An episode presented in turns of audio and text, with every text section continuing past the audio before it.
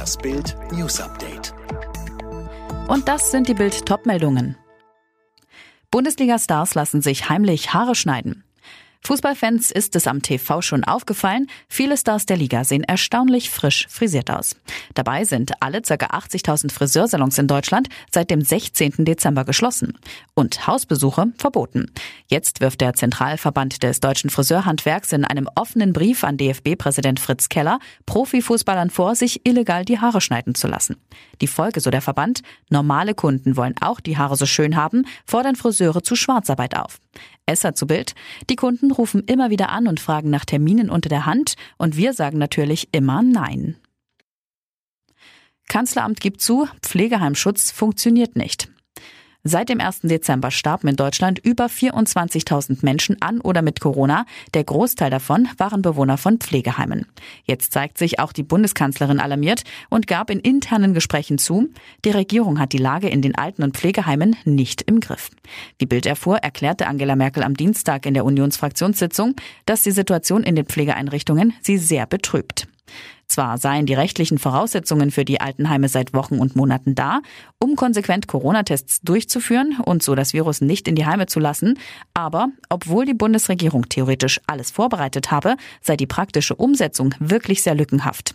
Die Lage in vielen Pflegeheimen sei beklemmend, so Merkel. Und jetzt weitere Bildnews. Der Deutsche Ethikrat schließt eine Impfpflicht für bestimmte Gruppen nicht aus. Das hat die Vorsitzende des Ethikrats, Alena Büchs, in der ARD gesagt. Dabei gehe es etwa um die Versorgung von Patienten, die man nur schützen kann, wenn sie von Menschen versorgt werden, die gegen Corona geimpft sind. Aber, so Büchs. Wir bräuchten natürlich noch sehr viel mehr Wissen dazu, dass die Impfung auch wirklich dafür sorgt, dass eine geimpfte Person niemanden mehr anstecken kann. Das wissen wir ja leider noch nicht. Der Pflegebevollmächtigte der Bundesregierung Westerfellhaus lehnt eine Impfpflicht für Pflegende dagegen ab.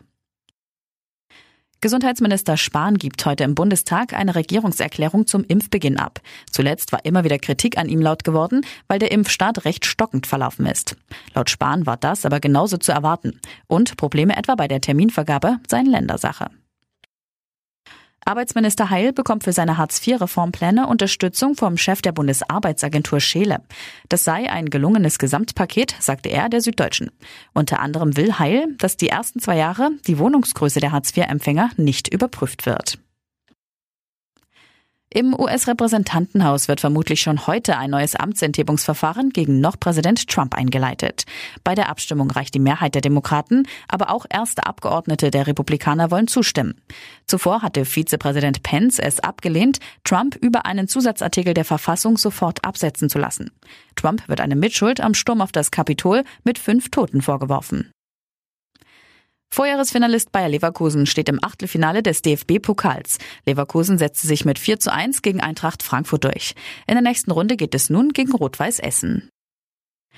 Alle weiteren News und die neuesten Entwicklungen zu den Top-Themen gibt es jetzt und rund um die Uhr online auf Bild.de. Mehr starke Audio-News von Bild gibt es auch bei den Tech Freaks, der wöchentliche Podcast über Digitales, Computer, Tablets und Smartphones. Tech Freaks, überall, wo es Podcasts gibt.